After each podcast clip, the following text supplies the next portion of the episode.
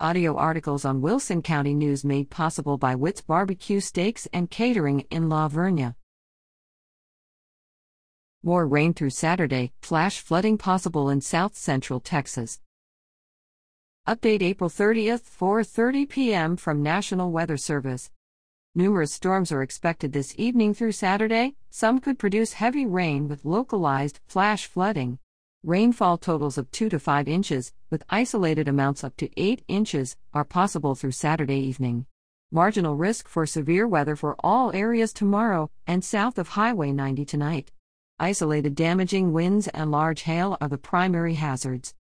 Original information from April 30, 2021 at 3:43 p.m. Showers and thunderstorms are likely today through Saturday evening, May 1st. Heavy rain is possible from some storms along and south of I 10, with rainfall totals in some areas of 2 to 4 inches and isolated amounts of more than 6 inches. Flash flooding and large hail are possible.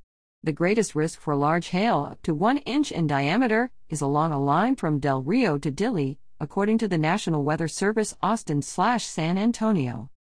The weather could impact some outdoor events, such as high school baseball and softball games set for Friday evening and Saturday.